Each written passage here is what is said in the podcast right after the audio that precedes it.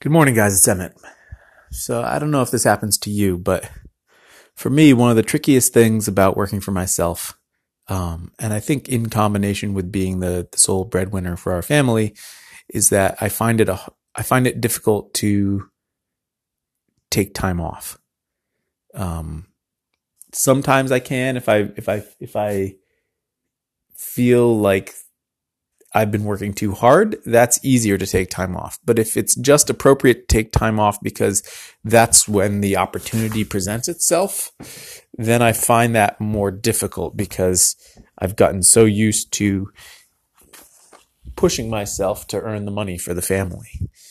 And because there's no one giving me permission to take time off, um, I mean, not that I want someone's permission, but I think that makes it clearer for people who have a job uh, where they work for someone else. So yesterday it was sort of this perfect opportunity to go sledding.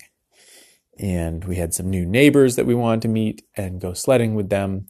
And and so I got a couple hours to carve in the morning, but then the idea was that we were going to go sledding. And I knew that that was basically going to be, we were going to go sledding, then we are going to come back and hang out at the house. And then I had to run an errand, and that was going to be my day. And it was really hard to to make my peace with the fact that I wasn't going to get more work done yesterday. And I think part of what made it hard was that I had written out a list, not a day by day list, but a list of all the things I was hoping to accomplish with the week. And I made a strategic error, which is that I made the list. I basically made it uh, not an ambitious list, but a realistic list of all the things I wanted to accomplish. But I failed to take into account, you know, this half day because it was Martin Luther King Day to go sledding with the kids. Uh, and I also failed to take into account some bookkeeping that we are going to do today. Um, and so both of those things feel like they've thrown off my week. Now, the stupid thing is, it's just totally arbitrary in that I decided that this is how much work I was going to try and do this week.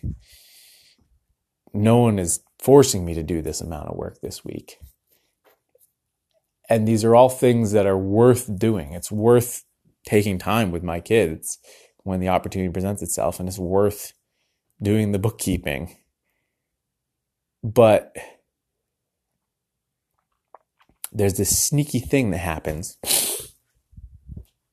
where because I sort of started thinking about the week as doing all of these things, carving all these spoons, making all these blanks, teaching on uh, on Wednesday tomorrow, um, that that then gets sort of locked into my brain. And so I think the way around this is to try to be it's a balancing act, right? I could try to be less formal about how much I expect of myself, but then I will I will do less. Um, right? Because on any given day, I won't feel as much urgency to get stuff done. And so there's a trade off there. I don't want my life to be feeling anxious about not getting enough work done. On the other hand, um, I don't want my life to be anxious because we don't have enough money because I didn't get enough work done. Um, so there's a middle ground there that I'm trying to figure out. And and I guess the anxiety, not anxiety, it boils down to the fact that it's up to me. It's up to me to make my mental state work, make sure that I feel healthy in the choices that I'm making. Because when you work for yourself, nobody else is going to do that for you.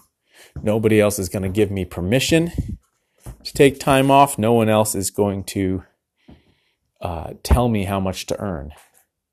I just need to be managing that balance myself. And that balance of ambition versus attention to the moment um, is where I think you have the opportunity to live life well.